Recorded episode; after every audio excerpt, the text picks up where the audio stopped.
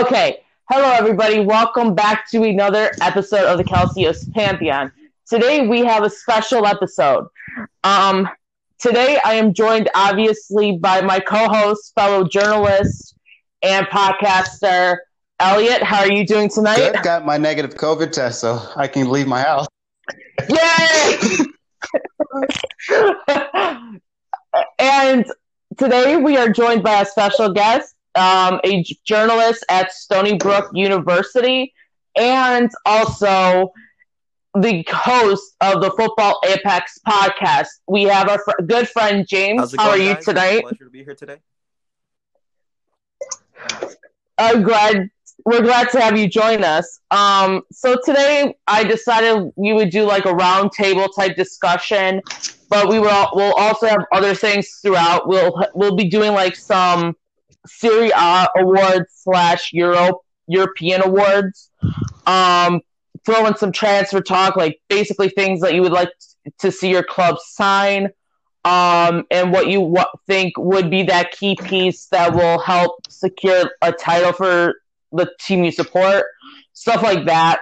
Um, I'm just gonna open it off with first of all, James, like w- tell our listeners what what club you support and how you got to be a Well, part of that club. My first club was AC Milan, right? And that was just because my father, when he introduced me to football, um, Kaká at the time was the reigning Ballon d'Or champion, right? Because they had defeated Liverpool in the Champions League final, and that was the team that I gained an affinity for. But since I have Spanish descent, I also watch Real Madrid, and I've been watching them even through their their crisis now, and also their glory period of the last decade, which you know it needs no further mention. It was one of the greatest dynasties in modern history, right? But the reason I I still love AC Milan, of course, is because it's my first team, but also because they had that bounce back this year, where they're actually top of the league, very closely t- uh, followed by Inter Milan, and so that rivalry makes that league really fun to watch, and that team like has so much ambition and so many hopes, um, not only in European competition but as well as in the league and domestically in the Coppa Italia, that uh, they're by far they're by far my favorite team to watch in 2021. Yeah, that that's definitely awesome. Although that we all know that I love my boys Inter with a passion. but In, anyway, f- in fairness, in fairness, it's only a one point separation. So this is gonna be. I'm just finally happy. Can we all like be in agreement that we're finally all happy that it won't be Juventus this season? It's a bit of a fresh, you know, a change of airs, as they would say in Spanish, where it's like they won the league, I believe, eight times in a row. Now, I know Bayern Munich gets a lot of stick for being that farmers league, but the Serie A is supposed to be the hardest league to score in, and you had a goal-scoring breaking season in Higuain in 2016, and they still didn't win the league. So it just goes to show that, like, whatever happens, it's almost like there's a predestined winner of it all. But Danielle, Exactly. an Inter fan, you do realize that last season Inter were a point away from actually taking the title. So I feel like this was a shift that was bound to happen. And this year, I definitely believe Juventus will not be winning the the Serie A. That's just a yeah. In, in, in fairness, though, to to Danielle in this situation is, I mean, Inter were second place, but it it kind of felt like it was by default because Lazio was the real challenger to Juventus until the end, and then once once Juventus had won it or mathematically had won it, they took the foot off the gas, and then uh, they lost a couple games, and Inter ended up winning some, and then they ended up getting in second. But but I, I feel like last season was it was they were in it until they lost the second time against Juventus, and then obviously Lazio were in it to the end until the break, and then they they started collapsing. So. I mean, it wasn't as devastating as it would be if they'd lost it by one point this season, because I think there's just a, another nerve. And one more thing, and I'm kind of I'm kind of going off base here, but uh, I'm just going to jump on what you said, James, about Juve winning the league over and over again, and it's this farmer league. The other good thing about whether it's uh, you know Inter, AC Milan, or you know maybe maybe maybe Roma winning the league, I'm cross my fingers. Um, I think it will be it will it will kind of kill the narrative about Serie A that it's this boring league, and people start to watch more because I think when when a, when a certain team wins the league over and over again, they just assume that the rest of the league is is garbage, rather than a Bayern Munich team or a Juventus team fighting until the very end to win it. So I think that would be another positive outlook of Juve not winning it. Other than I'm just tired of. that makes sense, but um, you got to remember that despite what stick Serie A gets, they did have the finalists in 2015 and 2017, both of course being Juventus. So it's not like it was a farmer league dominated by a team that's just like a flat track bully and doesn't hold their weight in Europe. And if we remember, in 2018, if it wasn't for Cristiano Ronaldo's penalty in the 97th minute, it was Juventus who was going through and breaking the dynasty that Real Madrid had of three Champions Leagues. So they've been pretty consistent yeah. in Europe. That wasn't until recent times now where they haven't made uh, the semifinals in a while, and they haven't won the competition in over 20 years. Right, but people think people think about the the scandal in 06 and the three four years that followed mm-hmm. that, that, and it was it was very poor after after 06 probably from 06 to probably 010 mm-hmm. but once 2011 upwards i think it's been it's been much much much better and i think it's it's it's improving but the rest of the world globally are not recognizing that it's making improvements. And and you know, there's fans from La Liga and the Premier League and others, and they they taunt Serie A for having Sassuolo in a Champions League spot or Atalanta doing well, when in their leagues there are teams that are doing really well that shouldn't be. So I think again, Milan, Inter, Roma, whoever wins the league, I think it will open up. It will kind of kill that narrative a little bit, and people watch it with more respect. Uh, so anyway, that's, that's my but point I, on I like that. that you mentioned the scandal of Calciopoli in 2006 because there's a funny story behind that. So, despite Italy yeah. being in total disharmony, um, with technically players in the second division in a World Cup winning roster, it was almost like yeah. a catalyst for change in the league. Where it's like the next year, mm-hmm. obviously that summer, Juve, uh, I say Juventus, Italy won the World Cup, and then the following year, Milan made the Champions League final and won it against Liverpool. And then three years later, Danielle's beloved Inter Milan won the whole the treble and embarrassed my beloved AC Milan 4 0 in San Siro that season. But um, it's, it's like if people have a certain reputation against Serie A, it's something that either it's just like a stigma that won't go away with time because they just thoroughly believe it, or something massive has to happen. And so, for you, Elliot or, or Danielle, like, what do you think would have to happen for people to be convinced that Serie A is not a farmers' league? Maybe Milan winning it. Daniel, you go. I wouldn't mind. Daniel, you go ahead. I'll, res- I'll you go first, and I'll, I'll respond after.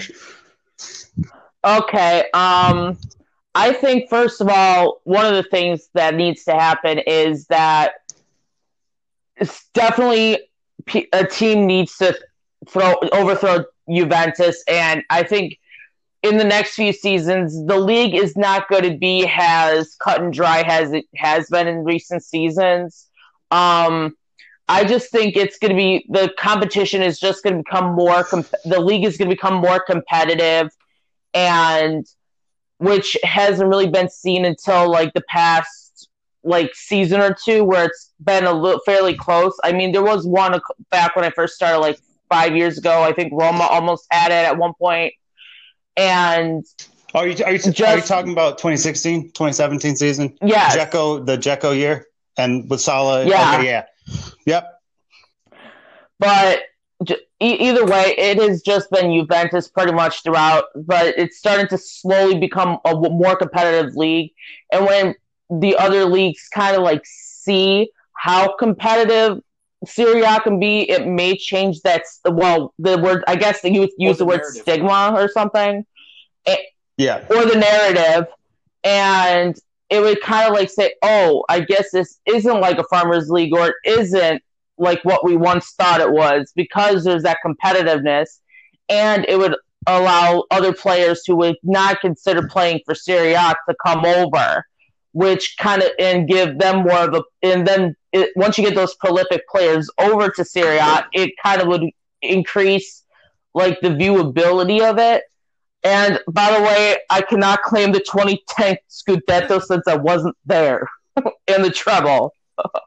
but either way, I just think once some of those things are addressed, I think Serie A may slowly build its credibility once again. But just right now, until the more competitive atmosphere happens in the next few seasons and the some of the players decide to come over to Serie A, it's still going to be given that like bad rap that it has been in the recent like, years. Would it have um, to be a um, global superstar entering their prime, or just an established star? What I mean by that is like Cristiano Ronaldo is the most marketable athlete in the world. Most Instagram followers. He doubled Juventus's Instagram following within the year that he joined, and yet there's still stigma around Serie A. However, if like a Erling Haaland or an Mbappe went to Serie A, where they have a lot to give, and Serie A will be in the in the spotlight for a longer amount of time than it will be with Cristiano Ronaldo. Do you think that would be better for improving the image of Serie A in the view of like the naysayers or the people who don't like Serie A? Oh, that's a good question. Um, I think either one, a player ent- either entering their prime or just some, just somebody to like break this uh, narrative of what Serie A is. Um, it's just like one of those things that maybe, but in that aspect, I think maybe like a Mbappe or Erling Haaland, or um, I'm going to shout out Elliot Blake, João Felix. I wish. Um, I don't think they'll ever praying it happens.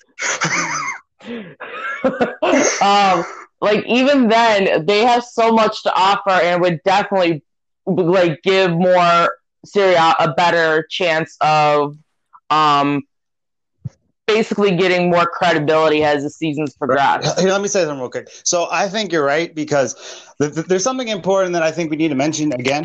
Uh, James, you and me talked about this about a week ago when I when I made the argument that a lot of the best players hit the market or whatever are coming to Italy and Germany, so they have that part of their advantage. Where the people are not giving them a pass for that or even recognizing that that's that's something that's actually happening. I think it comes down to, for me, I think for it to really get respect, I don't know who would do it, but a team needs to make the Champions League final and not only win it because winning it is great, but they need to go up against like a Liverpool or a Premier League, um, Man City, one of these teams, and completely outclass them from start to finish. Like if, for example, if AC Milan um, or Inter or, or, somebody else or Juventus even uh, down the road in a couple years go makes the Champions League final. They face Klopp's Liverpool or Guardiola's Man City, and they just completely outclass them. Then I think it changes, or a, a I don't know, maybe a PSG, one of these like really really massive teams. Then I think the, the the narrative will start to it will start to kill off a little bit, just because everyone talks about the amount of times Juve won, but they don't talk about how tough Juve has had it to win in those couple of seasons and and things like that. So I think that that's that's a key point. Another key point is attracting a huge star. And I, talked about this with a few different people. Um, and Daniel, you've probably heard me say this already, but um, obviously you want Inter to win. But the the point that I'm making here is if if just if if AC Milan wins the league title, I feel like like this season, maybe if they go two in a row or something like that, and they do it next season, Inter and AC Milan are fighting for the title consistently the next two years with maybe a third party, hopefully Roma that will also be involved.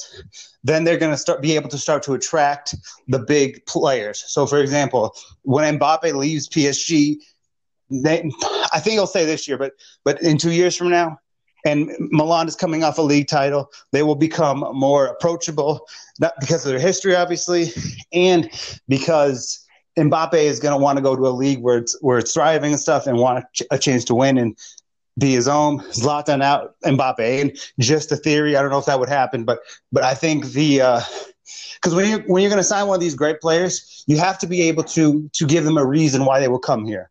So I think they will be able to bargain themselves into a conversation with Mbappe, um, especially in the next couple years, especially if if Real Madrid doesn't turn it around, they'll become less enticing, and AC Milan will become more enticing. So I think another a player like that coming to Italy in their twenties, because Ronaldo Ronaldo was huge from a marketing perspective. And more people are watching it, but when Ronaldo arrived, he had one one like prime year left of his career left was his first Juve season was he was incredible, and after that you see deterioration and you see him decline slightly. Um, obviously, slight declining for him and declining for someone else is not the same thing, but but there's been a slight decline over the last two years, um, and then you know all of that together. If you get like an Mbappe or a Neymar, or somebody somebody just massive that can come here at, at a younger age. Maybe Haaland, but I, Haaland or Felix, but I don't think those two are going to do it.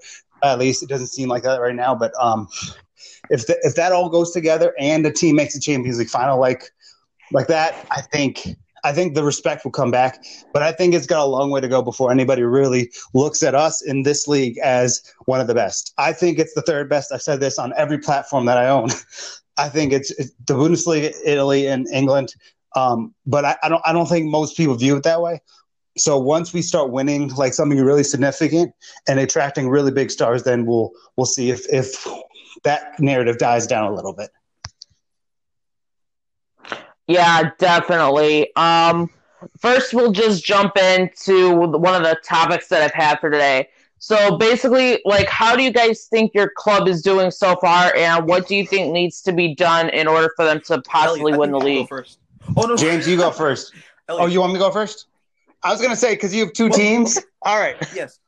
I'll go first. I'll go first, and then you go. Narrative around it with AC Milan, it almost feels guilty. Like they've been so bad for so many years, and then they get good, and now like supporting Milan must be a bit of like a guilty pleasure in 2021. Whereas Roma, Roma, okay, no one can say you're a glory hunter if, uh, if you support Roma. It's just impossible. no. Um. Yeah. Uh. Wait. So sorry, Daniel. What's the question? Um. Basically, we're just gonna go around and talk about how our team is doing and like what we think needs to be done the like second half of the season for them to win a title or even just improve from the previous season. Okay. Um, for Roma, in terms of winning, I think they'll make the Champions League. I think most people who know what they're talking about kind of see that if, if Roma can even keep up half of what they've done so far this season, they'll make the Champions League. I mean, they've lost, they've dropped three points um, on the pitch, one point because of forfeit. Um, but the Verona game, we know Verona's good. I mean, th- there's nobody. It's not like we're dropping a you know Spezia or something like that. So we dropped that first. That was a bad performance, but we we got a point in that game. It was taken away, but that's a whole different issue. And then you look at uh, Sassuolo. There was controversial circumstances in that game. We probably should have gone all three points, but um, we didn't. Um, but even if put that aside for a second. So we dropped to Sassuolo, and we then we got crushed by Napoli and Atalanta. Um, Napoli was off the Maradona passing. Um, again, they ripped us to shreds. And then we had 25 bad minutes against Atalanta, and they punished us repeatedly for it. Um, so, but but those are those are big games.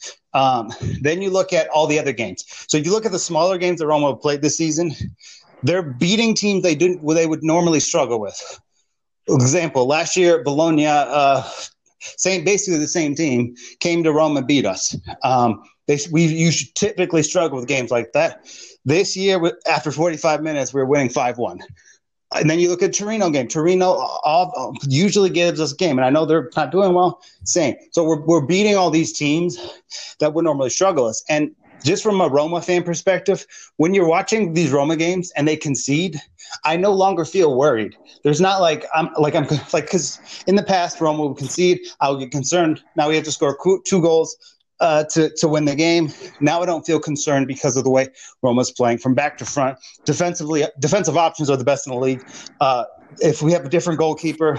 Um, we probably are closer to the top of the table than we are um, midfield's been great. We need we need a few more pieces, and then our attack has been one of the best in the league. So there's a lot to love for Roma. So so if you're just looking at this from this season, um, January transfer window is going to go quick.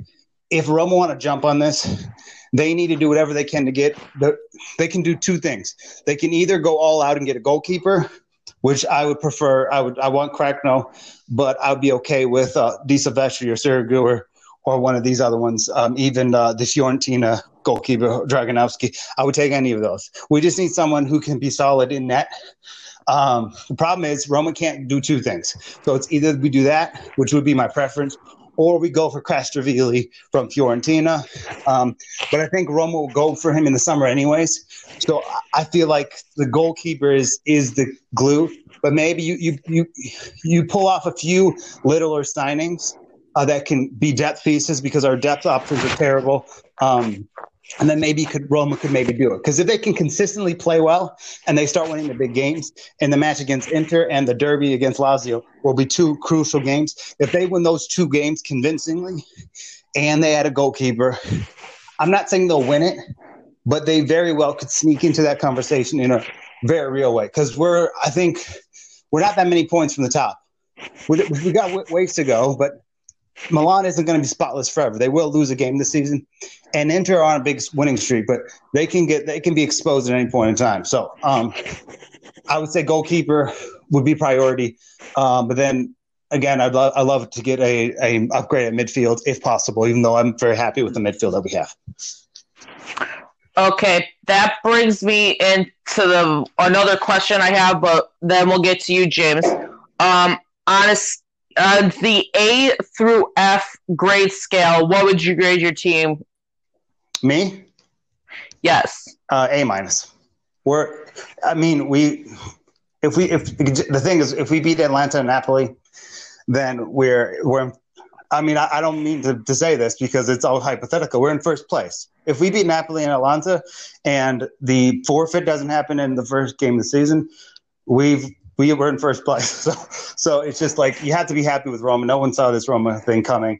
Um, but again, if you big, if you win the big games, it's an A plus. The fact that we didn't puts us in A's minus, but we're winning all the rest of the games. So, I think it's hard to, to it'd be hard pressed to say anything less than like an like a B plus because I think Roma have just been that good, and I think the rest of the league is starting to to recognize that this this, this Roma team is different than in past years. Right. So James, same questions. Like, talk about how you think Milan is doing, and what do you think really needs to be done to like hopefully solidify them to Scudetto, and then follow that up with like your grade for them right now. Or you, you also Real Madrid. You can talk about Real Madrid's issues since they have more as well, if you they're want. Top of the league, but it's not like they're clearly ahead of everyone. They're a point ahead of Inter, but they are undefeated. And there was one game, I believe it was against Genoa or Cagliari, where they were losing 2 0 and they came back to at least get the point. And that's just that intangible mindset that Elliot and I talk about all the time that champions have, which excites me a lot because it's not something that Milan had in years prior, at least not over the last decade. And so those are things that I'm I'm happy to see. However, it has been a lot of that winning by a penalty or Zlatan coming up with heroics or Theo Hernandez in the last minute um, kind of repetitive heroicism um, that you can't depend on for an entire season. You have to show more consistency. And I'm not saying that they have to dominate opponents because just getting points on the board is the minimum requirement for AC Milan. But if they do lose a game, and I've spoken to Elliot about this in the past, will their mindset change? Will they collapse or will they fall apart? That's something that I don't know yet. And so 14 games into a 30 I believe 38 or 36 game Serie A season. It's still too early to tell. But one change that I would bring in is a, a sub striker who has pace that can help facilitate the attack in case Milan are either boxed in due to a team parking the bus or they want to hit a team on the counterattack. Um, and this leaky Juventus defense, despite De Ligt's improvement over the past season, um, is something that Milan could take advantage of, but not with Zlatan they'd have to have a pacier player either next to him, maybe on for him, or at least just available. And uh, Rafael Leao is an option, though. Let me ask you something. Since you, since you're that's, that's the thing that gets me. Right. No, that's fair. Uh, since you're Real Madrid uh, guy as well, what would you think of uh, Jovic or Luka Jovic coming in? Because that's been rumored over the last couple of weeks um, as a potential uh, upgrade, not upgrade, but uh, a striker that no, no, could come in. Would that be enough, or would you want something a little bit more concrete? Physicality is rewarded in Serie A, whereas La Liga has mostly been technical ability. You see those Neymar Hazards, or at least Hazard should have been compatible with La Liga, had it not been for his injuries. Uh, Jovic is a, yeah. is a fox in the box who can finish on either either foot, and I feel like Serie A is more linear with the Bundesliga's play style than it is La Liga. So it wasn't that Jovic didn't have the talent; it's just he was not mm-hmm. something that he was compatible with. And if we look at Zlatan Ibrahimovic, for example, a player that just didn't work in La Liga, supposedly he still had amazing numbers, but wasn't what we wanted out of him, and, and definitely not what we saw in the French league when he played there or now in Serie A. It's just the the perfect fit for him, and I think that Milan would be a great way to maintain his value, and Real Madrid would be more than happy to give him to Milan because those two clubs actually have a lot of mutual respect for each other, and it would be a way to either finalize their decision on what Jovic was, either a failure or a long-term project that just needs a little bit of more patience, or or like just a sale, like a send him to Milan, and if he performs well or performs poorly, like they, they make their decision on on offloading him. But I do like, right? Yeah, I'm pretty absolutely. sure it would be. A, I'm pretty sure it'd be a loan, right? For that, I don't think they're going to out up buy. And then, real quick, I just want to touch on one thing before you continue. Eh, mm-hmm. People sometimes have a short short sighted memory. Same with, with other players, but for example, Griezmann's Atletico Madrid career was incredible. He goes to mm-hmm. Barcelona, he's totally. It's just not the same thing, and they think that he can't play. Same with Jovic. Jovic goes to goes from Frankfurt to Real Madrid. He goes to Real Madrid. People think he can't play. At Frankfurt, he was a he was a problem. He was incredible. Uh, and if he can get back to playing like that, I think you know he's still quite young. I still think he can be that big time player that he's capable of. And I think maybe a route to Milan. I don't know how they do it, how they rotate Zlatan, him, and and Leao. Uh, maybe signing him puts pay, potentially going with Leao out on loan, maybe, or maybe they use him as a guy that you bring off the bench. But but if if they could just re- replicate what he did at Frankfurt, I think this can can push away a little bit from the rest. I think they'll still be pressurized, but exactly what they yeah, I think I what they need right. One thing that I anyway, love about continue. Jovic, that Jovic, sorry, that is underappreciated is his ability to use both feet because turning his turning circle as a result becomes more refined and he can turn quicker and he has physicality and the height and youth. Uh, he has a very deadly mindset as well. If, if only off the pitch he was like that. But these are qualities that you can't just teach. He's just born with it. And when you see him play for the Serbian national team, you think it's a different player. Like I, I often tell my friends, if you were to take the names off the jerseys, you know, like in the old times with Pele, where it was just the number 10 Brazil, and you didn't know who it was, you would not recognize him. He's just 10 times better. It's because he's comfortable and because he doesn't have the pressure. Well, he actually does have pressure, but he lives up to it.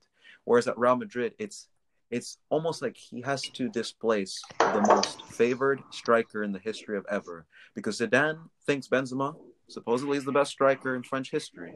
That kind of camaraderie makes it very difficult for Jovic to say, "I'm gonna I'm gonna displace him and replace him in the Real Madrid starting eleven. I, feel like the situation for him just doesn't work, and it's not even his fault.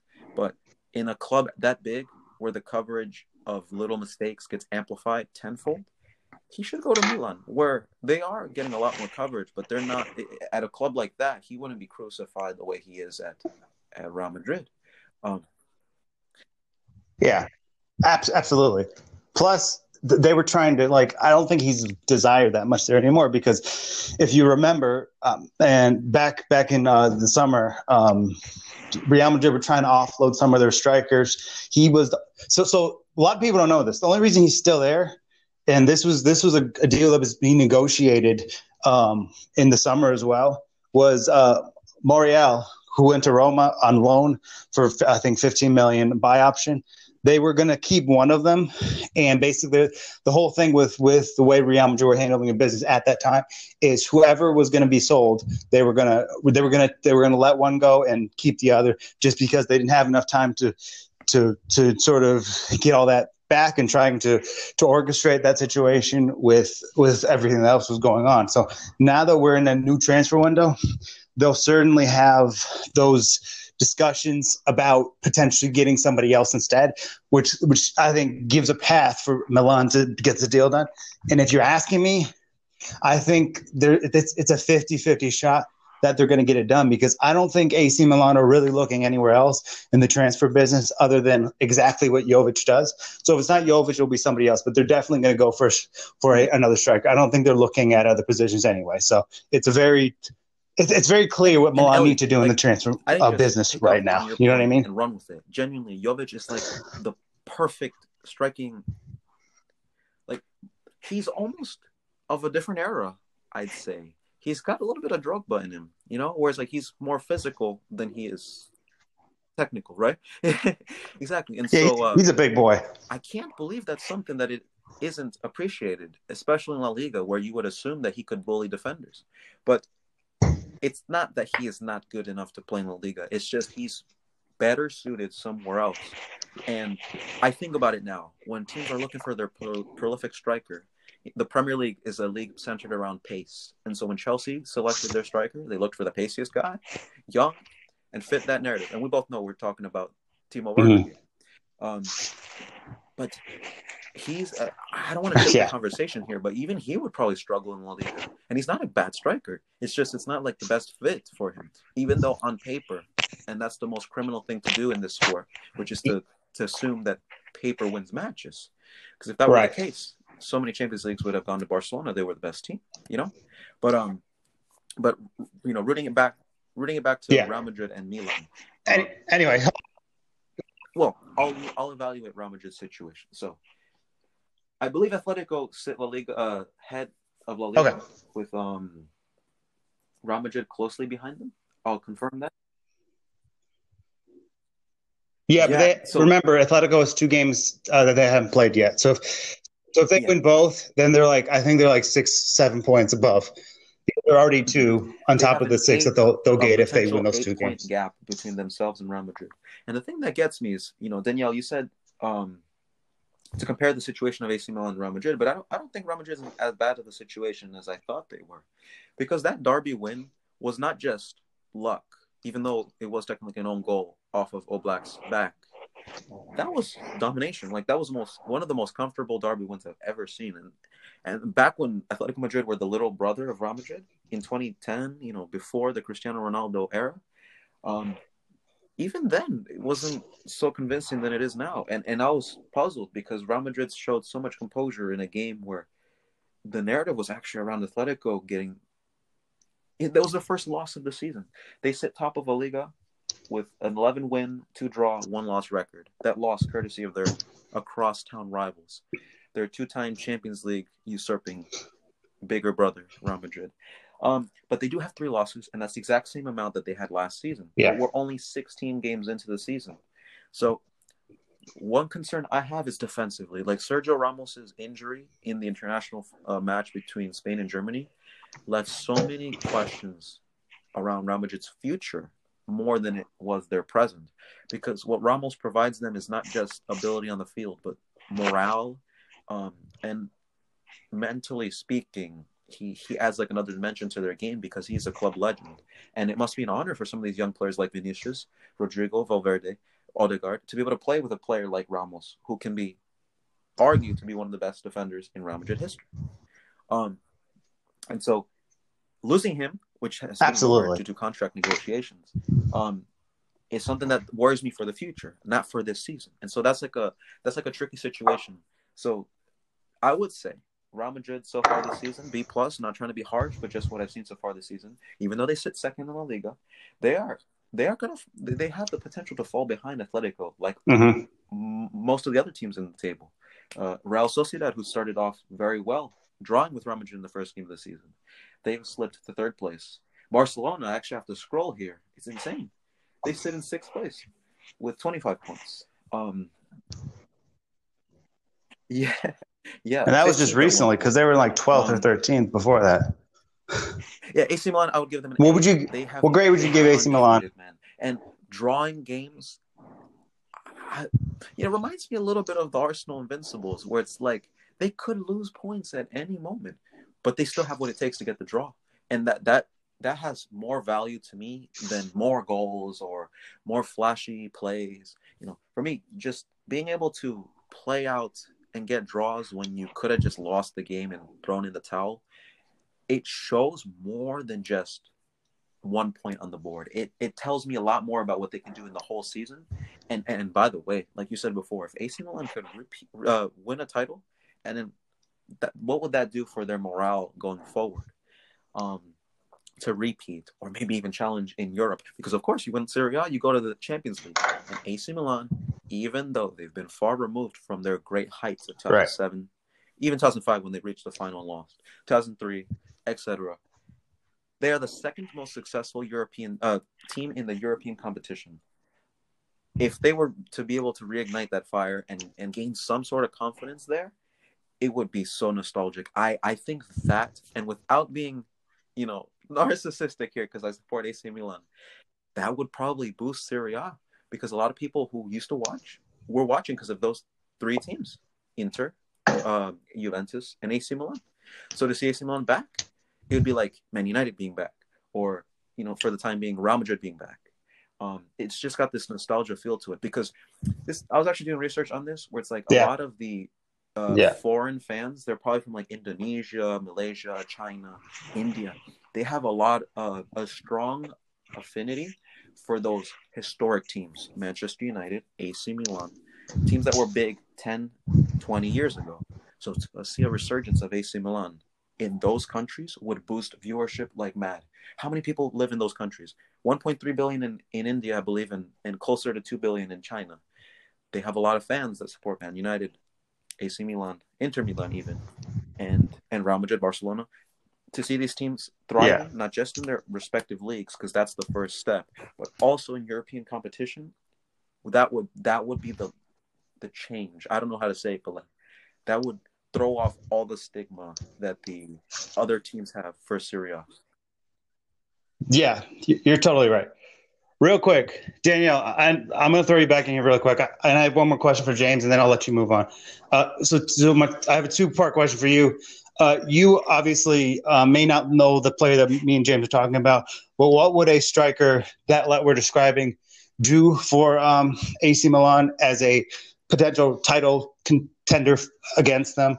How concerned would you be with that? And secondly, uh, you as an Inter fan have played Real Madrid twice. Uh, why do you think, based on what you've seen, uh, it hasn't clicked in the same way? Um, a, st- a striker. First, I'll answer the first part of the question with the striker. You kind of striker you would mention. Um, that would terrify the heck out of me, especially come Derby time. Just having a well-rounded striker who's not only who's good on the counter attacks, who's able to get the ball from one end of the pitch to the other, and just really who knows how to read the game perfectly, that would be terrifying. and has a and what do you mean in this like context of the second question? So, so oh, okay, okay, all right. So, so you were in the Champions League against against uh, against Real Madrid, right? We're not going to get into what the results were, but you've seen this team play twice in the Champions League. When you were watching those games, obviously you were frustrated for not winning, right? Because you felt that your team was better than theirs. What do you think in terms of Real Madrid was the reason you sort of felt? Because obviously we, we were we talked about this before, but we were really upset because you felt you should have gone through because it wasn't it wasn't just it wasn't like Real Madrid was incredible. So from playing Real Madrid, uh, in in reference to what James is going through with Real Madrid, what what do you think is their most explosible trait? For example, I, I'm just I'm just trying to let you in this conversation so we all can contribute here a little bit. That's all I'm saying. But what for, just just just walk me through uh, what what what you saw when you you saw your team play against Real Madrid from their perspective. Um, for one, I actually say that when it came to that those two matches against Real Madrid, um, one of the issues that kind of like scared if I was a Real Madrid fan, some of their defensive issues and just like not being tight at the back in certain scenarios.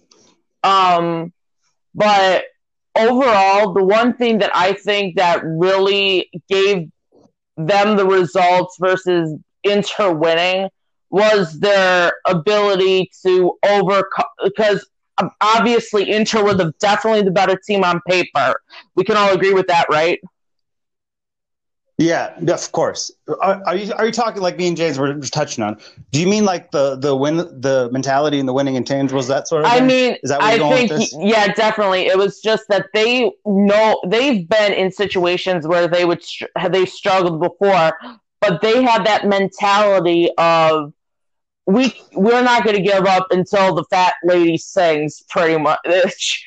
And I just think it's one of those scenarios where they knew that they needed to get the results to move on, and they kicked it in.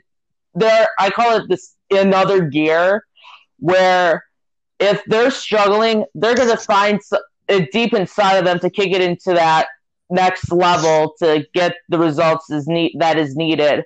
So I think it's just the one thing that I think also has differentiated a lot of teams is their ability not to give up, especially against teams that are definitely by far the better team on paper.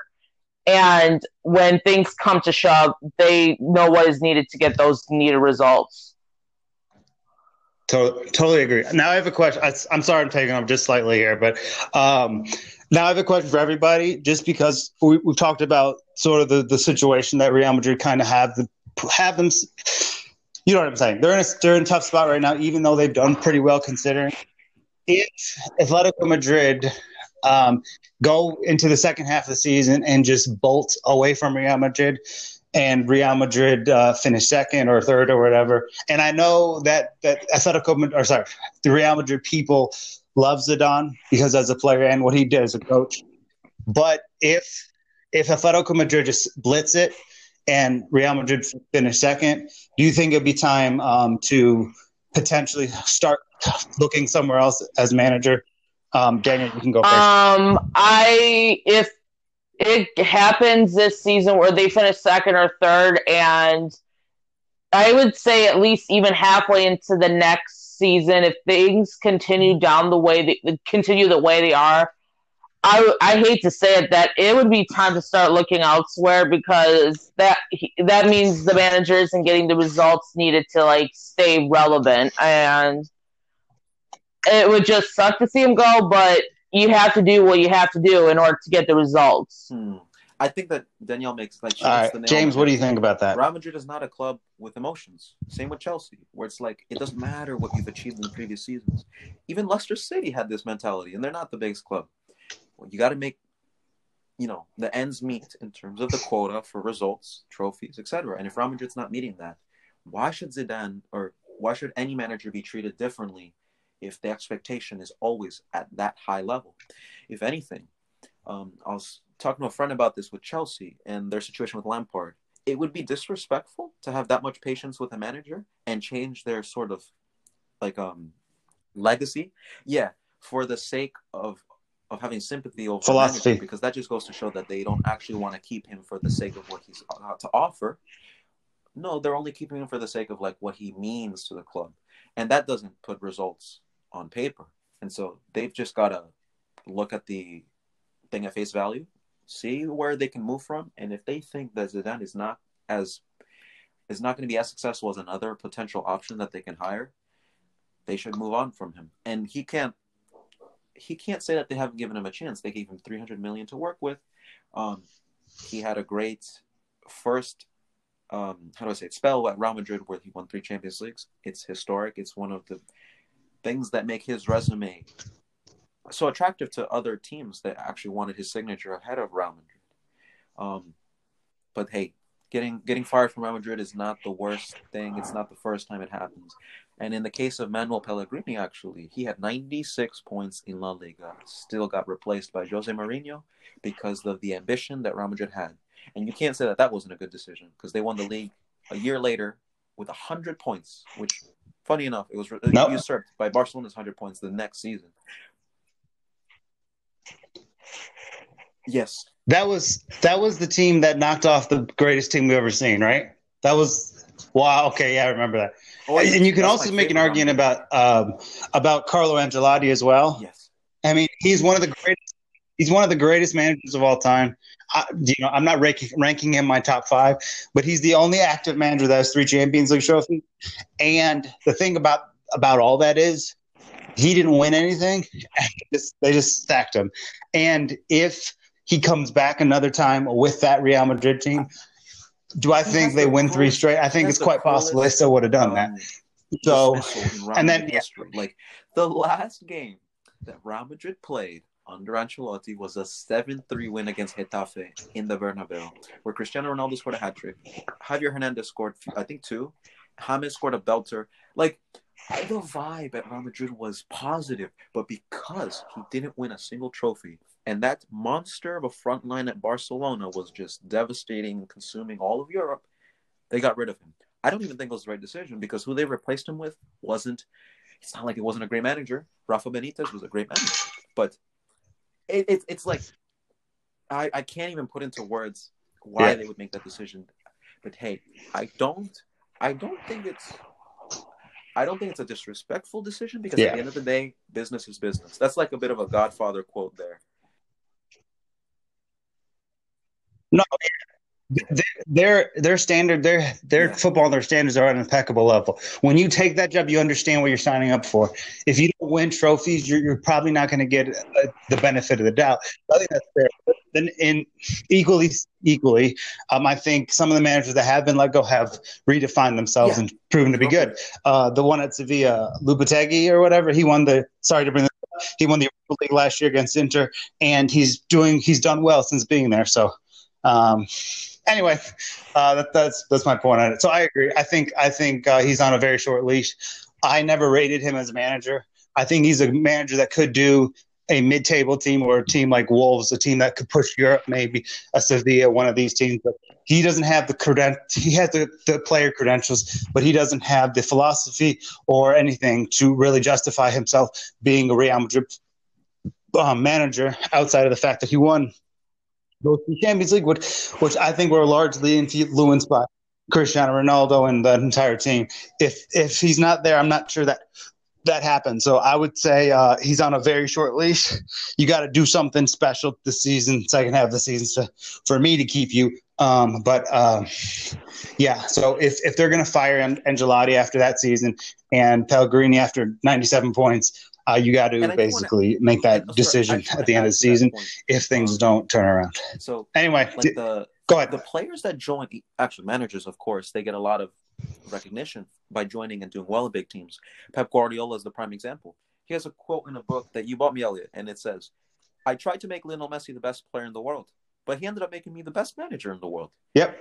And I feel like that kind of um, that like that synopsis of what great players, great institutions can do for managers um, is seen today, but more through the players. I think managers are getting less recognition, mm-hmm. less of those um, Arrigo Sacchi's, uh, Marcello Lippi, um, managers that get recognized. And when you hear their name, Fabio Capello, any team, any team would jump at the chance to sign them if at their prime, right? Or with the right yeah. tools around them.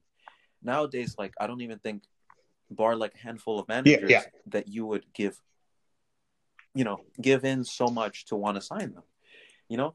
And I feel like it's sometimes due to the players or their, I guess, their loyalty to certain players and their, their failure to live up to big moments then end up costing them. For example, um, let's see. Um, I don't know what the perfect example is, but like a manager could reach a final and the team could have been a well-oiled machine, but they don't win and as a result, their reputation can go down. Kind of like the Netherlands manager of 2010, where I have not heard from him since because they lost that final. And in the Euro 2012, the Netherlands were knocked out as the last team in, in the group. And um, I guess that's just that's just how the business really. Like you have to perform at a high level if you're signing up for big jobs. Yeah. And you can't change the legacy or the standards of a club or an institute that big unless you've got a, a, a big case. Like the Zinedine Zidane won five Champions Leagues in a row, and then a freak injury happened where Cristiano Ronaldo was absent in a in the round of 16 match, and they faced a Bayern Munich, and they got knocked out on the penalties. like I would not mm-hmm. sack Zinedine Zidane. Doesn't matter what happened, you know.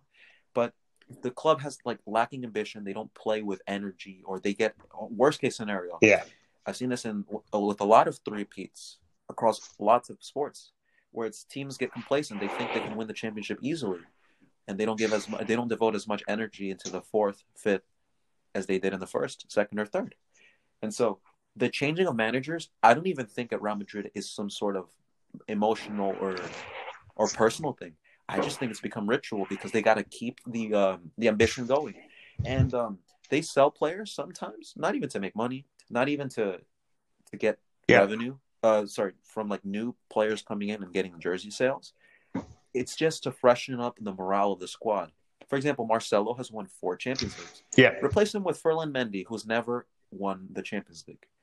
Is he not going to give his everything to put that title on his resume that he's won Europe's biggest competition? I feel like that, that, that process of replacing and constantly substituting, if not Absolutely. a good a player as good, at least a player who's willing to give their everything. And I feel like um Federico, Federico Valverde is a prime example of that, where he plays and runs for 120 minutes, if he 500 minutes if he needed to. He said he would run until his legs exploded if it meant winning a title. And you see it materialize in the if la- last January, if you remember the Supercopa de España, where Atletico and Real Madrid drew Yeah. 0 nil, and he got a red card against Morata for tackling him from behind. Um, that's something that um, let's see, Alonso would not have done. And if if Yeah. Xabi Alonso was still around, not just for the lack of pace, but for like the sake of hey, I've won a World Cup, I won two European Championships. What's a Supercopa to me?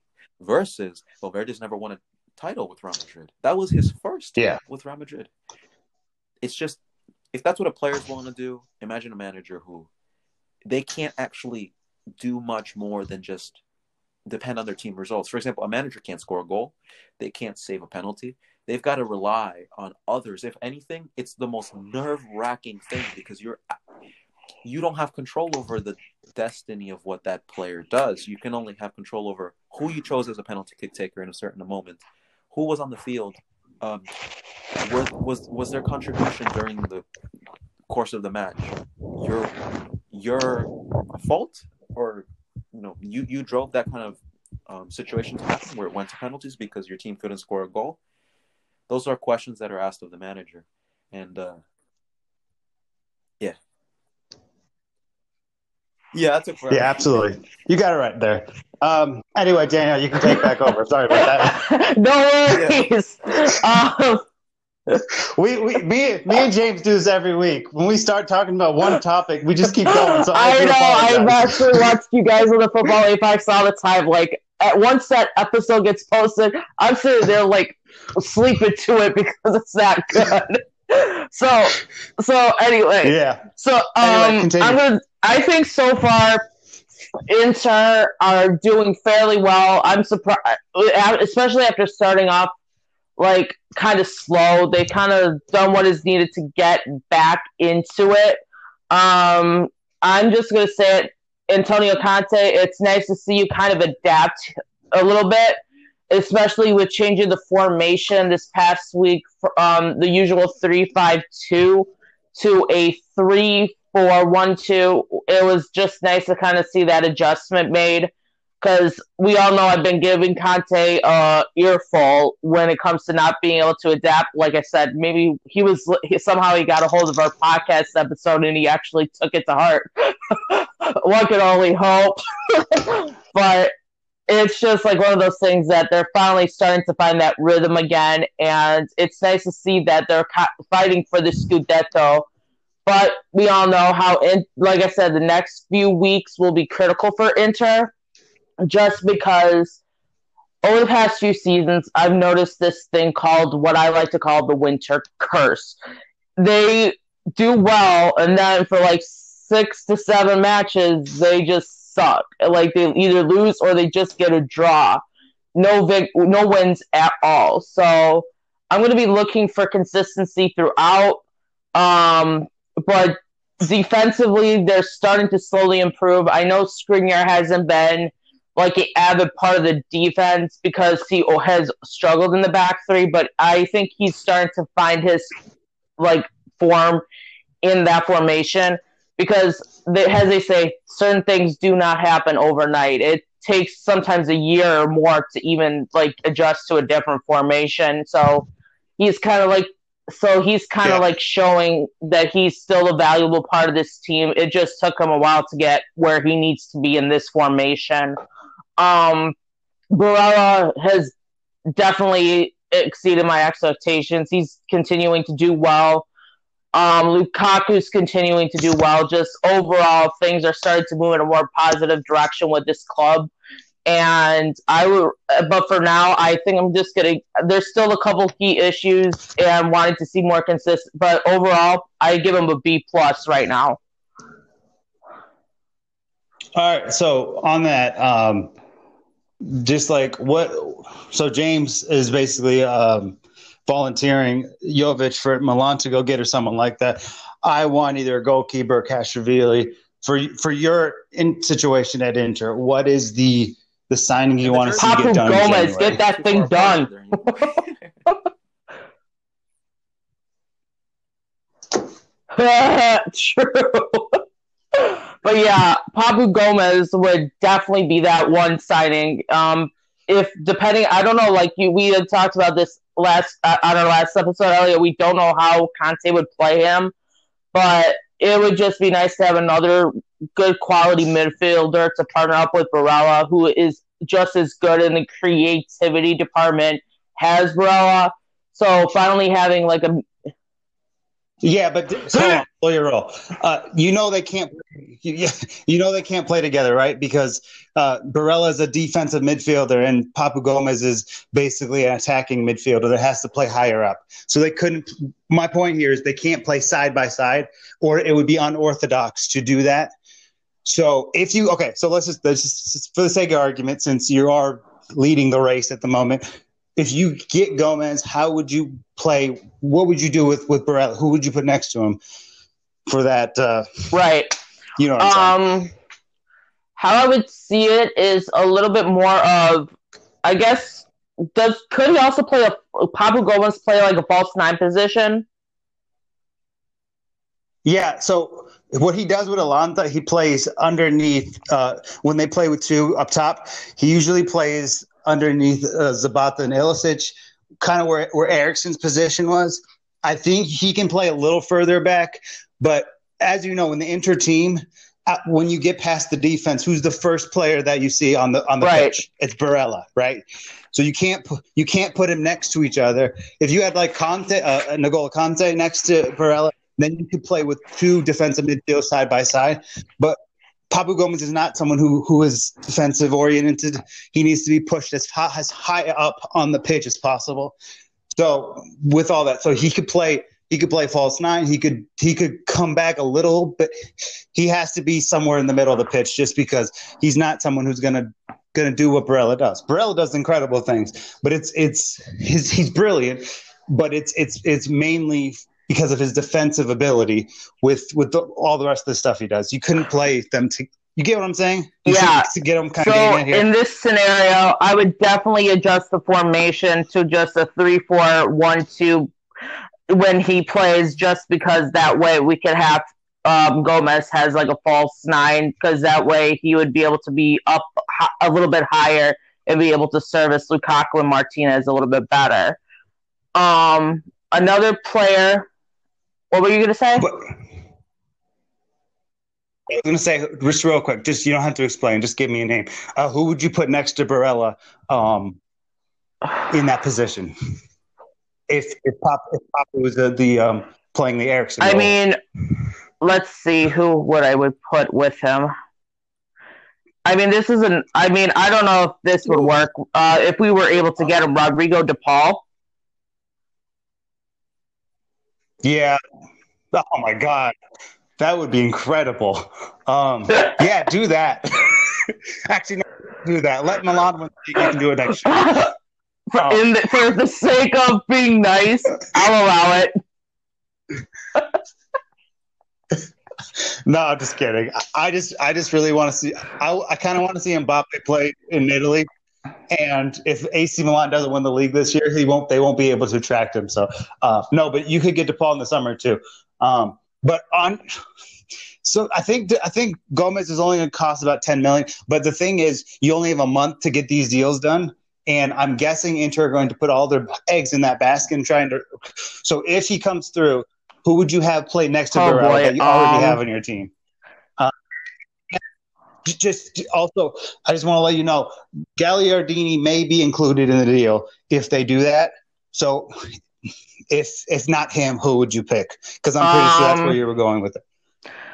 I would think Marcelo Brozovic would be okay. I mean, Brozovic Yeah, has that's not bad. been one of those midfielders for us that has played in various formations and has done kind of succeeded in those areas too. So, at least until we would be able to get like a Rodrigo De Paul has another signing. I would definitely be fine with Lukaku and Martinez up top, then Papu Gomez, then of course the two uh, what do they call them wing backs? That, right, and then in the middle probably, you got Barella and Brozovic, and then of course whoever on the defense. The back three. Yeah. Um, no. Yeah. That that sounds that sounds about right. Um, I don't think it's impossible. You could get Rodrigo done too. He is forty million, probably is what you're gonna have to pay for him. But if if you can get Gomez for ten, then it's it's just going to be a race against the clock. Um, real quick before before you move on, um, James knows watches La Liga. He knows a lot about La Liga. Um, you're obviously looking for a goalkeeper going forward. Maybe not this season, for next season. You guys are linked with um, the uh, Granada goalkeeper. Um, so if you want to ask any James any questions about him at all, just because you're curious, I, I just figured that James would know. So they may not collect a lot of points, you know, despite the fact that Granada fit, uh, sit in seventh place. But the goalkeeper is very frustrating for a lot of the attacking players on the other teams, and even Barcelona when they played against Granada were despite them, you know, being frustrated against pretty much any team, against Granada specifically, it was like a bit of a tryout where you could see what Granada's goalkeeper had had to show for it. And my only my only question is would Inter be willing to try something new like that? Um, mm-hmm. The reason I say it is because when Real Madrid, for example, when they got Keylor Navas, it was a bit like a replacement for their sub goalkeeper, which ended up being their main goalkeeper due to the fact that the Fax situation failed to bring De Gea to Real Madrid. And so that kind of things like I, I rarely see a player go from Granada to Inter Milan and, and take that huge leap. Um,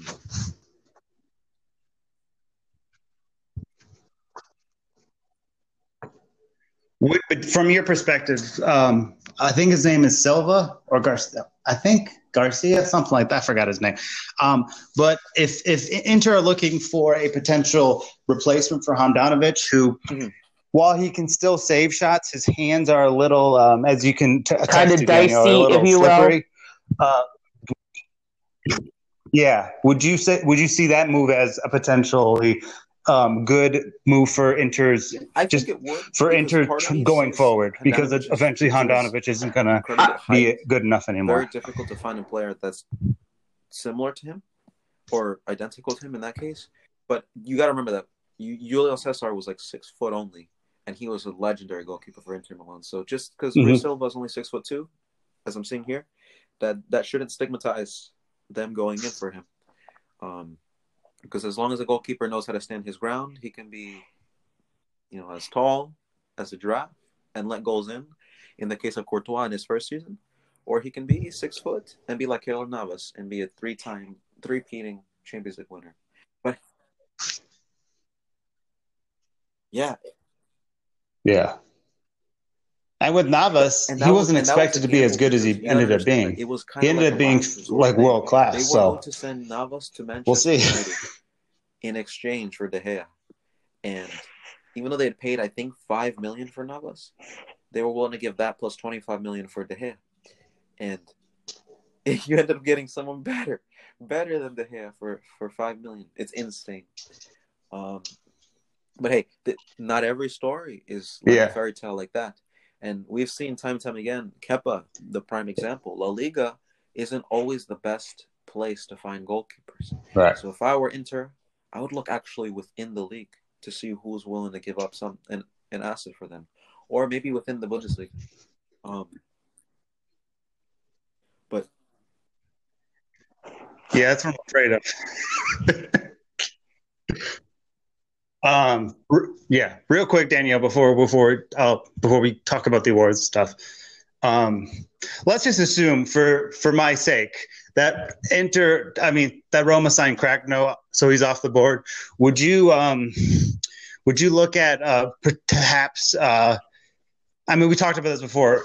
Um, would you would you perhaps look for Alex Meret or uh, uh, Verona's keeper Di Silvestri as a as a, a I guess, a solvable situation for what Inter I would have going right now? Uh, be fine with that, especially But I right now I think we're going to focus mostly on Papu Gomez, and I think the keeper will more so. Obviously, no, that will be summer. That will probably be summer. Um, so I know we're jumping a little bit in, in front, but in the summer, what? Let's just uh, just let's just assume Cragno's not available. If you can't have him, who from as as a fan, which goalkeeper or which couple goalkeepers would you like to look at? And if it's not the two um, I mentioned, who who would you? What was the name of the one? D Silvestri.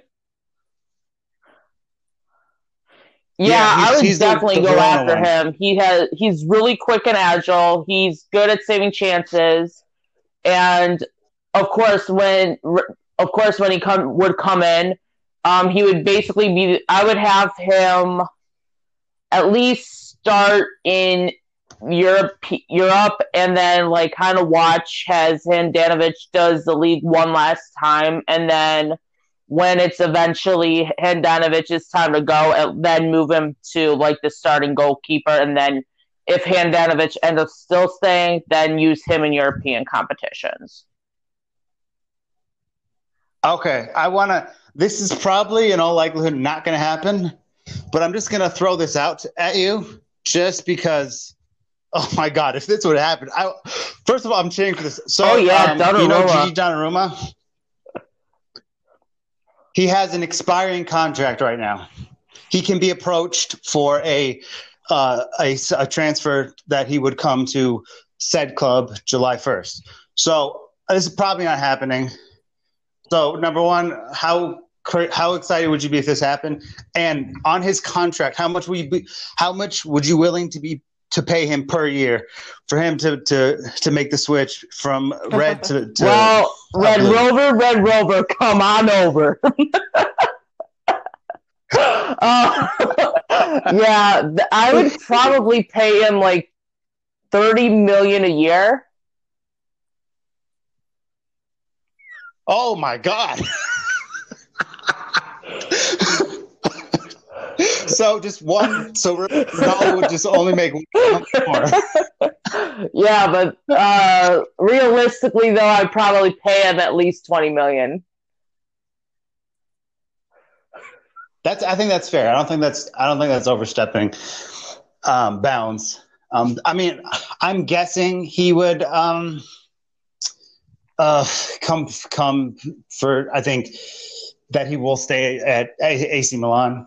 I would be shocked if he doesn't. Um, but I just I just want to throw it out there because he does have an expiring um, contract. His twin bro are they twins or something? No, he is an older brother, but he's I, I don't know why you would be interested. Yeah, because I knew uh, that I know there's two of them at AC Milan, so I'm like trying to figure it out. One factor that you guys have to consider is that Chelsea. I don't think I think Antonio is not at AC Milan anymore. They have especially with the Premier League funds, the ability to also match Inter's offer. And who knows how compatible Donnarumma would want to be with Inter and their uh, the AC Milan ultras being on his back. He lives in the same city. I don't know if that's the right decision for him. And I'm not just saying it because I'm a Milan fan, but like I, Italy ultras are totally different to La Liga ultras. And you remember from the Figo situation where he had a pig's head thrown at him because he went from Barcelona to Real Madrid. In Italy, I don't know. I wouldn't want to know what it's like to go from Inter, sorry, AC Milan to Inter and vice versa, especially for free. You know, that would just be like your whole career there was for nothing. That's that's a transfer that I'm not being pessimistic. It could definitely happen, but he, for his mental sake and for his family, even would probably want to go to Chelsea if that option is also on the on the table.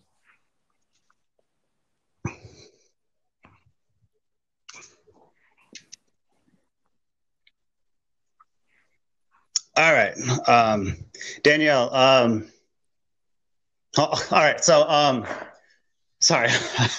um, uh, okay, you can uh, um, take back over. I'm gonna let's just do our. Would you like to do both awards?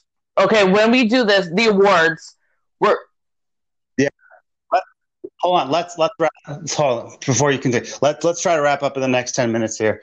Um, Brian is available if, if you do want to do something with him after this. So I'm just letting you everyone about James, but you you know.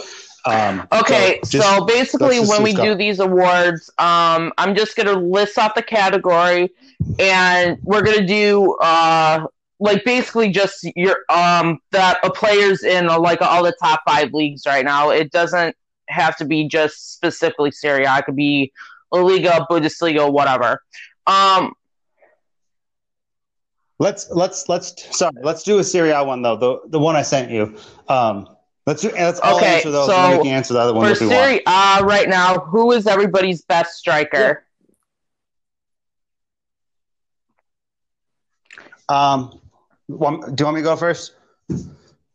Uh, I'll go Immobile. Uh, I don't. I, I understand if you go with Caputo. Um, I don't think, or Caputo or Belotti has been good. Um, I don't know if Waldo's considered a striker. Really, he kind of is. But considering where Lazio are when he's playing well and when he's not playing well, there's a a mon- monumental drop off. Um, and uh, yeah, I, I think last season was incredible uh, for Immobile. And, and again, I've said this before. I don't care about the I mean, this one comes no because he's creating so much when he's not doing. He's been such a player for It's them. And um, so I think for me, Ciro Immobile. the 10 goals in six games.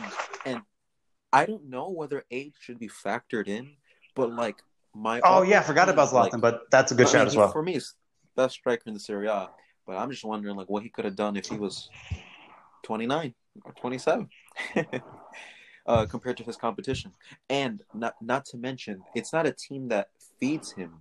It's just like convenient. For Yeah. him. Like he, his height is an asset that comes in handy sometimes with crosses, but it's not like they've formulated their attack around him specifically.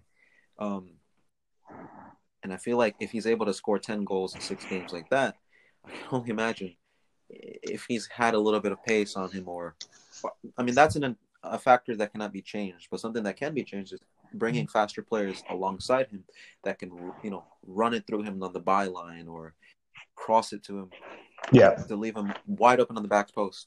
Uh, some factors like this, and um, I am looking at the table. Like, yeah, and, and I'm looking at the table right now. Yeah. And if we you, if you be count last so year, he's got 20 goals in the last uh, just look at the since 2020. Cristiano Ronaldo, 12 goals in 10 Like games. goals. I don't know if that's as impressive as six games, 10 goals. Not to mention, um, if we want to go even more in depth, uh, the shot accuracy wise, um, uh, Andrea Belotti has 70% shot accuracy when it comes, comes to goal conversion. So he's definitely an underrated dark horse when it comes to best striker in the league. Um, Hmm. Oh, absolutely. Like if he's on a, if he's on a good team, if he's on like a team like Roma, he's scoring. He's he's going to be much more in the spotlight and scoring more goals. It's because he has to basically, if he doesn't score, Torino lose, and even if he does score, he still lose. So that's just a, a problem um, for for him, I guess. Um, I'm going Danielle, with Ciro Immobile as well, just because he has been very consistent this season, and he is just solid all around when it comes to getting the ball where it needs to be, and just being a really strong leader for the voice of Lazio. Uh, Did you uh, um, did yeah, you I, pick them? I for think it was me. I can't Or remember. was that Ryan? Okay. No, I'm, I'm just asking because I know I forgot because I know um, one of us had Um, Immobile at best least. midfielder. Anyway, continue. sure thing. I can go Um, first if you guys want to. Ooh. Um, I'm gonna give a shout out to my Yeah, boy. Nicolo Barella. He's been pretty much the backbone of the midfield. Um, he's the one doing a lot of the goal chance creating. He's the one who's also helping in kind of like that defensive role whenever it's needed. He's just been phenomenal, and I can't wait to see what he continues to do with this our club. Hmm. All right, I'm gonna I'm gonna go a little shocker for you guys here. I'm gonna go with with Manuel Locatelli, um, one of the best midfielders in the league.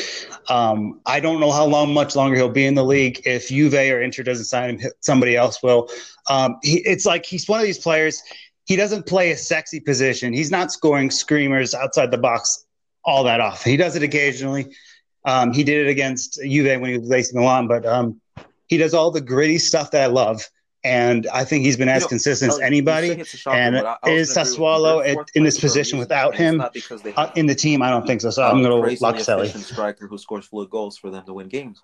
They have a balanced team and they have the youth. Yeah. Not to mention Locatelli's a he's got passion and aggression. I remember when he used to play for Milan, he used to get booked all the time because he'd go into tackles that no one else was willing to do, and that's a that's a quality that definitely can't be overlooked. Um, now I don't know if he qualifies totally as a midfielder, but Hakan Çalhanoğlu for AC Milan is a player I just enjoy watching. Yeah, Hmm. um, just for his contribution and it, it should be Yeah, recognized that if they're top of the league, Winger is well. is an inverted midfielder, so. I think But the fair. thing is, like, if you were to say he's the best midfielder outright, you know how like the Premier League, if you think De Bruyne, no no one thinks twice about it.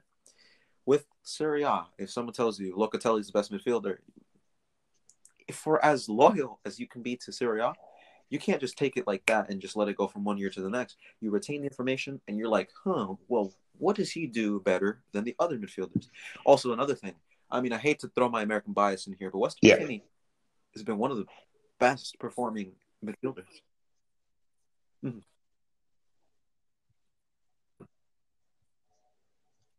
Yeah, true, true. And I thought about McKennie, but um, if you're going from 20, um, to me, he just hasn't played enough games to, to put himself in that position. I thought about him as well, but I think he's played 10, 12 games um, in 2020 in Syria. That- that A. a good Um, as good as he's been, I just didn't feel comfortable I giving it to him based on half against season. You know what I mean? believe, and then the, the scissor kick against Barcelona. Those are not. Oh, actually, the Torino, the Derby goal, yes, is a Serie A goal. But uh, I was thinking more about the bigger body of work and what they mean for the team. Yeah. Um. Yeah.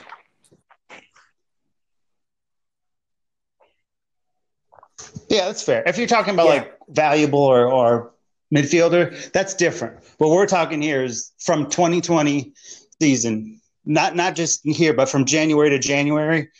You can make that argument for McKennie, but half of that year he was in Germany, Just because so that's why bias. I didn't think Because about him because of season. because of that exact reason. there that are no longer like Allan for for Napoli. But hey, you can't give six months. You know, you can't discredit six months of effort. Um, Right, exactly.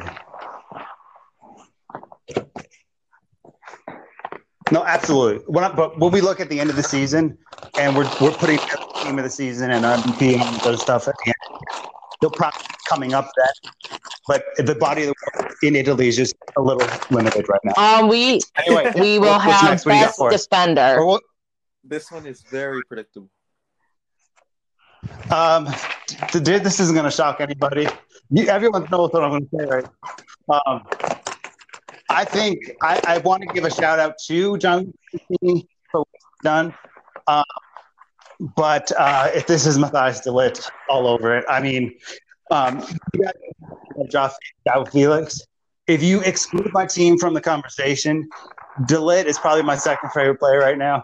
And it's unfortunate who he plays for, but without his influence in the defense of at Juve last year and this year, they don't win the title last year, and they're not in this position this year. He's been when he's played, he's been absolutely phenomenal. I think I'm one of probably one of the few people who think he's the best defender in the world. There's even Juve fans who don't think that, but I think he's got absolutely everything, and he had an outstanding season. That 75 million that they paid, they he's doubled that in value since because of his impact in uh, in the league and, Oh, and throughout I competitions. Matthias I think he's the future no captain of. Juventus if he The stays there, and he's just been outstanding. penalties that he was giving away at first were the only thing you could hold against him. And even even those groin injuries, well, in his absence, you can tell when a player is important and class based on his replacement. Like Right, Demiral exactly. is not a bad defender at all, but he's not Matthias De Ligt. And so uh, a world class defender, yeah, a world class defender, despite his age, if you're good enough, you're old enough. His absence hurt No. them, and even this season, it's uh, because of the dysfunctional midfield. He's actually had more work to do.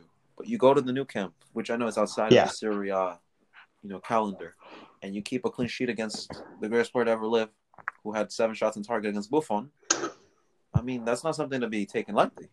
And he's he's only on he's only got an upwards trajectory. It's not like he's in his prime, and and this is what you're going to see for a few more years.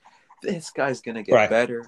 I don't even know if he can get faster. I mean, a lot of components that are going to work in his arsenal, and he plays for a good national team that'll keep him playing next to one of next to a defender who is probably in the eyes of many Premier League fans, Yeah. and And the- football fans, Exactly. the best defender in the world. Now, Yeah, I would the- love to see competition between them. A camaraderie, of course, in competitions, but imagine having the best two Yeah. defenders in the world. That's insane. That it only reminds me of, of Spain. And of course, I had, of course, I had to name drop them because it's it's me. but Yeah. I think uh,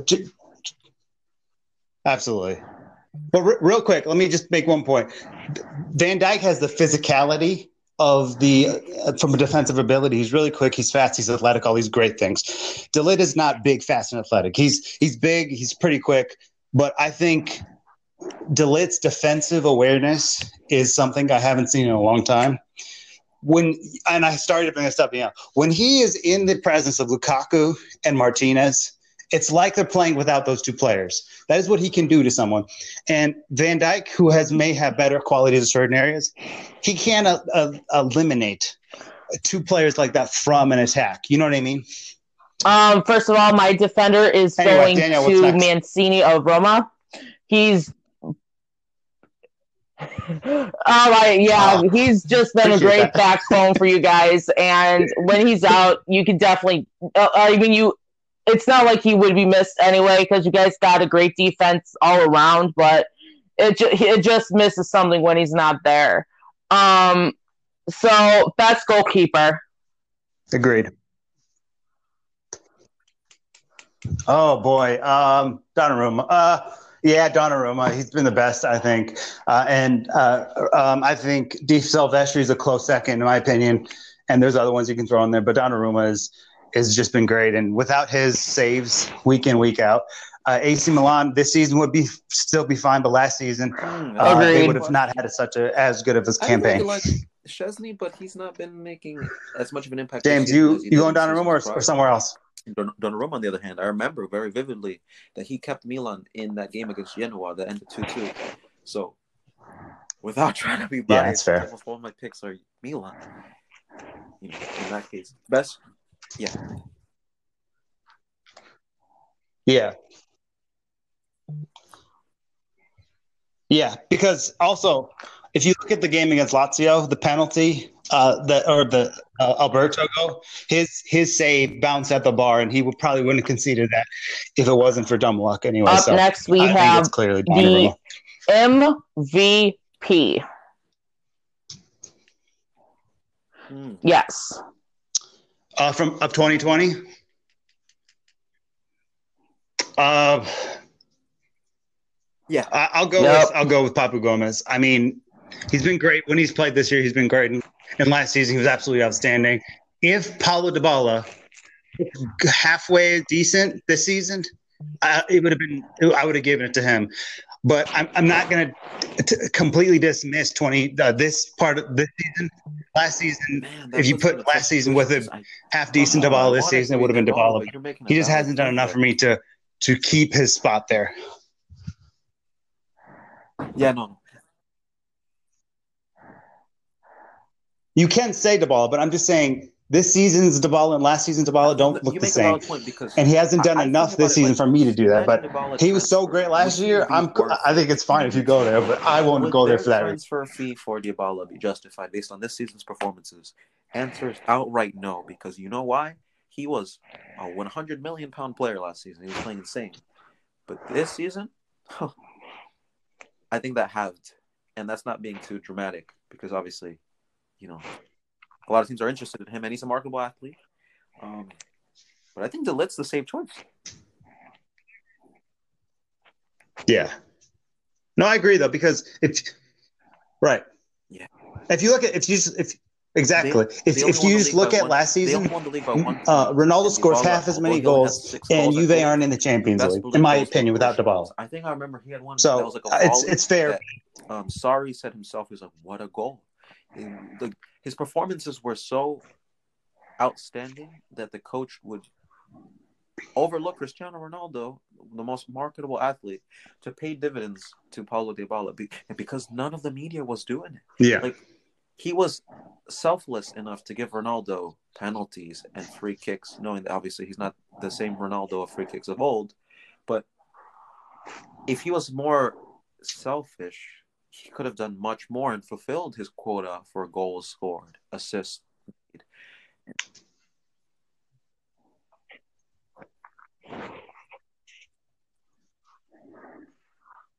Right. But the thing is, the thing you talk about the stats, and the stats don't really matter in this situation. But yeah, I think he had 11 goals, six assists, all comps last season. He wasn't necessarily assisting on every goal, but he was putting his. He had so many where like pass to assist goals. He had like 20 of those. So the actual assist is it's less. He didn't score that much, but he scored in the two biggest games of the season against Inter the first time, against Inter the second time, and he scored against Atalanta.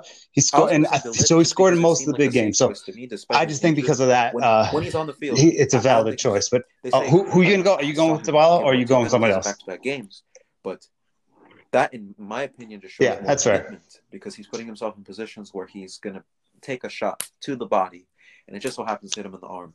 There are players that dodge shots. Um, there's none of that. Like, if you've ever seen John Terry at the FIFA 2010 FIFA World Cup, where he tries to head the ball on the ground, like that passion and brave heart Yeah, um, commitment to play Mhm. in the team. We don't see much anymore. But this guy is when I say tank, I mean like he is built. He's tall, he's strong, he's fast. Like he reminds me of when Zlatan would say, "You had Cannavaro, Thuram, the toughest defenders to try to beat." This guy is in the perfect. Uh, how do I say ambience to learn? And if anything, if anything, like he's got the best mentors because Chiellini, one of the best defenders of this generation, in his ear at all times. It was a smart career decision. Even if he doesn't win the trophies now, he, he will have the expertise to be able to do it, Yeah. not just on the Exactly. club level, but for me, De Ligt is most dangerous on the international front because that team is going to have the two best defenders. It just it cannot be overlooked. They've got the future set. yeah, they'll, they, yeah, they'll win a World Cup. Um, Daniel, Um, for the MVP, I am definitely going. I'm going to go De Ligt just because he's very consistent and he's just been amazing even up to this point this season. all right. Um, What's- so what- how many? so how, many could how many left do we have? we have four, but I decided um, we're going to just cut out three of them, and Wait, um, so we're just going to just, just say all of them, and we'll just answer all of them at once. Okay, breakout player. Um, no, no, sorry. All right, hold on. To say all four categories, and then we can just do them real quick because I don't know if you're gonna go, but I'm I'm gonna want to record with Ryan in, at nine o'clock. Um, so Yeah, I'm definitely going on okay. too. So what are the four categories? breakout player, most improved, disappointing team, and All right, manager. manager this season. We can go quick, and then we can have a short conversation about this. Manager this season, Ivan Juric. Um, Hellas Verona goes from promotion to top eight to another season where they look like they're going to finish near the Europa League. They sold their three best players. They're still balling. Um, most improved. Um, oof. Uh, da, da, da, who's most improved? Um, I'm gonna say Nicola Barella. He was absolutely terrible when he first got to Inter. Uh, to back back half of last season and this season, he's been great. Um, breakout player Roger Ibañez goes from Atalanta to Roma and completely changes everything. Um, most disappointing team Fiorentina. They're going to be the best team in the world. They're gonna they're gonna do this. They're gonna do that. They've done absolutely nothing except beat Juve one time. Um, they're absolutely atrocious. Um, so it's them. Am I missing one? Um, disappointing team. Uh, I s- I said that for Fiorentina. okay. Uh, Uh, it it is, but it's not. It, it's close, but I think I think Fiorentina has been considering the expectations of them potentially pushing Europe for the last couple of seasons, and they've we've heard the same story this season and last season. I think because of how bad they've been, it, it slightly over overpowers that. Okay, so you got the question. everybody. Um, remember- James, what about you? Okay, so so so, Okay. so most improved. Um, sorry, most improved coach of the year. Um, mo- disappointing team, right? Is that it? Great. I think And breakout breakout player. I feel like Locatelli is the bro- breakout player. Most improved is AC Milan, and I mean, like, what was I going to pick anything else? And good. most disappointing team is is Juventus. Just it's I can't Probably. believe that they're squandering Ronaldo, even though he's not in his prime anymore. They they won't probably be able to get an asset as reputable as that ever again. Like Cristiano Ronaldo and his social media presence, not to mention his his pull for other world class players that want to play with him um, is something that they're they're not using to the the bigs of their ability. N- not just in Europe, but this season I don't see them winning Serie A. So I don't get how they go from dominating the league to acquiring a superstar, Yeah, no way. and then now they're just barely scraping by. I know that when uh, Koulibaly scored that 90th minute goal in the Juventus stadium to put them level on points with Juventus, I believe in 2018.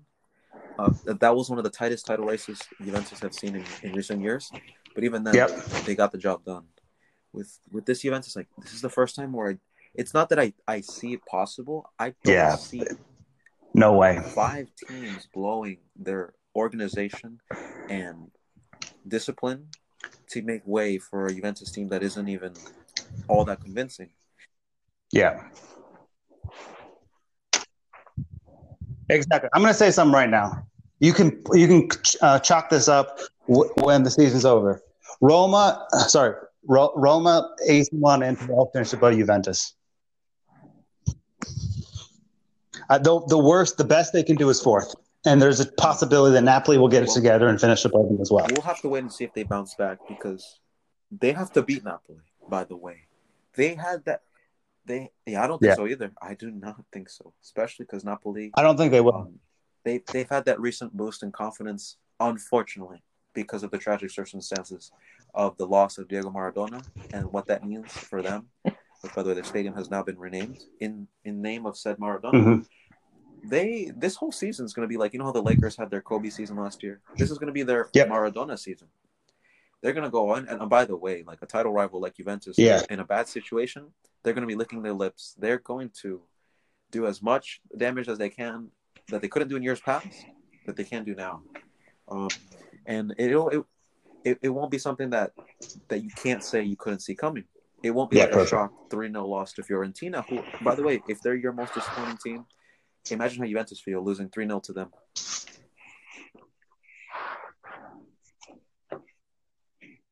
Um, Exactly. That that almost that almost heightens the blow. Who would you have as your coach? Uh, you could go. There's so you could do. Um, so I went with Juric. There's um, De Zerbi. There is um, who else is out there? Gasperini- You with could give a Gasperini, Conte. I wouldn't. ambitious Uh, things. Poli Pioli is, an, is another one. Because like Just to give you some. I idea. do hold European competition or performances in No, moments Gasperini is a good one. highly. Um, because at the end of the day, you win the league to be able to qualify for these said competitions and try to fulfill that football manager dream of winning the Champions League with a team like Atalanta. And hey, they lost to a team that went all the way to the final and lost 1 0, which honestly, we've discussed this in the past. Yeah, exactly. So, like, if we remember. And outplayed Bayern Munich too. Atalanta were through in the 90th minute, and then they collapsed. Yeah, then Neymar Neymar decided enough was enough, and that's not just any. Then player, Neymar happened. best player in the world right now, without a doubt. Um, so those are my picks, and hey, it's been a pleasure being on the Exactly. podcast tonight, guys. All right. Hold on, one more thing. Daniel, gone yet. Daniel, go really quick. Okay, my breakout player is Weston McKennie. He's starting to like show what he's capable of. Um, most improved, Barella. What he, like you said, Elliot. When he first started, he was awful, but now he's just improved leaps and bounds. And I still need to get a Barella kit at the end of the season. Um, disappointing team, obviously Fiorentina. They talk a big game, but then we all know what happens.